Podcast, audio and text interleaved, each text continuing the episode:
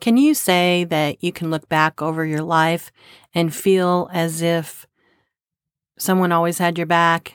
You felt like that you were never alone?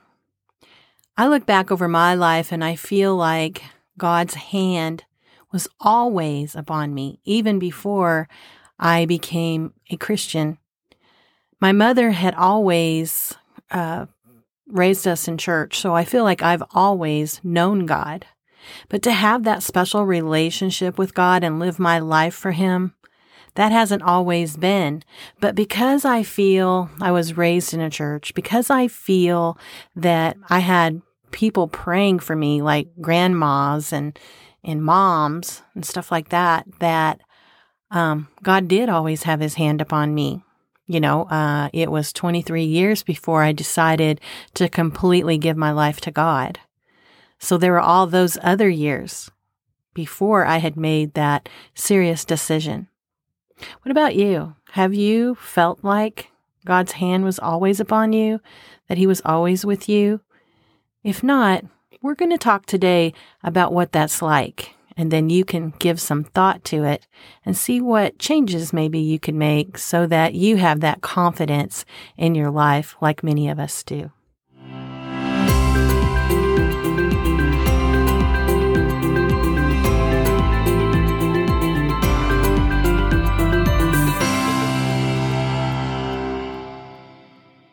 Okay, guys, we're wrapping it up here. It is day 35 of our 40 days of thinking like Jesus of 40 days to creating a miracle mindset. We're almost through this series and then we will start another one.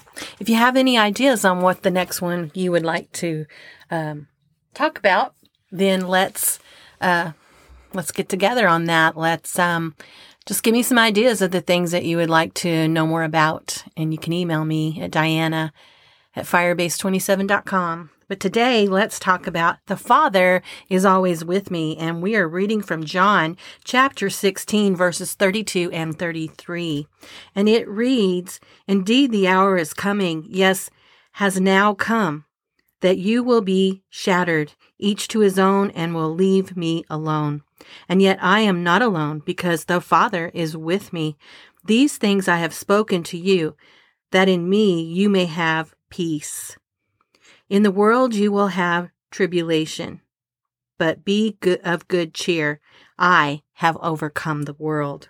The author of this book, Chad Gonzales, he says, if we want to walk in the supernatural, we must know we are never alone. People are fickle. They will come and they will go. Usually, the ones that tell you that they are with you until Jesus comes are usually the ones that are with you until they get offended at you. Jesus told the disciples there was a time coming when they would all leave him. But even though they would be gone, he wouldn't be alone. God would still be with him. To walk in the supernatural and live a life of miracles, there will be many times that you will find yourself seemingly all alone. I've had ministers I used to look up to tell me I needed to be careful in how I was believing in God or believing God. Some would tell me I was going too far and I needed to use wisdom, but it was simply because they weren't willing to step out beyond that of what they knew so they could experience more of God. In those times, we must know that God is with you. When things around you look a little scary and you know, you must know that God is with you. When you are facing the impossible, you must know that God is with you. And God is in you. It must be a constant reality in your life. It must be a constant reality in your life. How could you ever be afraid when you know that God is with you? Jesus revealed that this was the reason that in every situation he was full of peace, always had joy, and always overcame. He didn't let things bother him the way that we do. Jesus was modeling for us his relationship with God and the relationship that was available for us. When you know God is with you, you can face tribulation with a smile on your face, joy in your heart, and peace in your mind because you know you have already won. Remember the other day I was talking to you about we must work from victory. We don't work for victory. We already are in victory because He is for us. He is with us. The confession for today is God is always with me. He has never left me. As a result, I am full of peace and full of joy because I know that what I am facing is already defeated. In Christ, I always have the victory. And how is that? That is created by always operating in victory, not working towards victory. Remember, you are a victor every single day. And the way that you know to operate like this is the more time you spend with God, the more time you listen, the more time you spend learning and studying, and the more time you spend confessing that.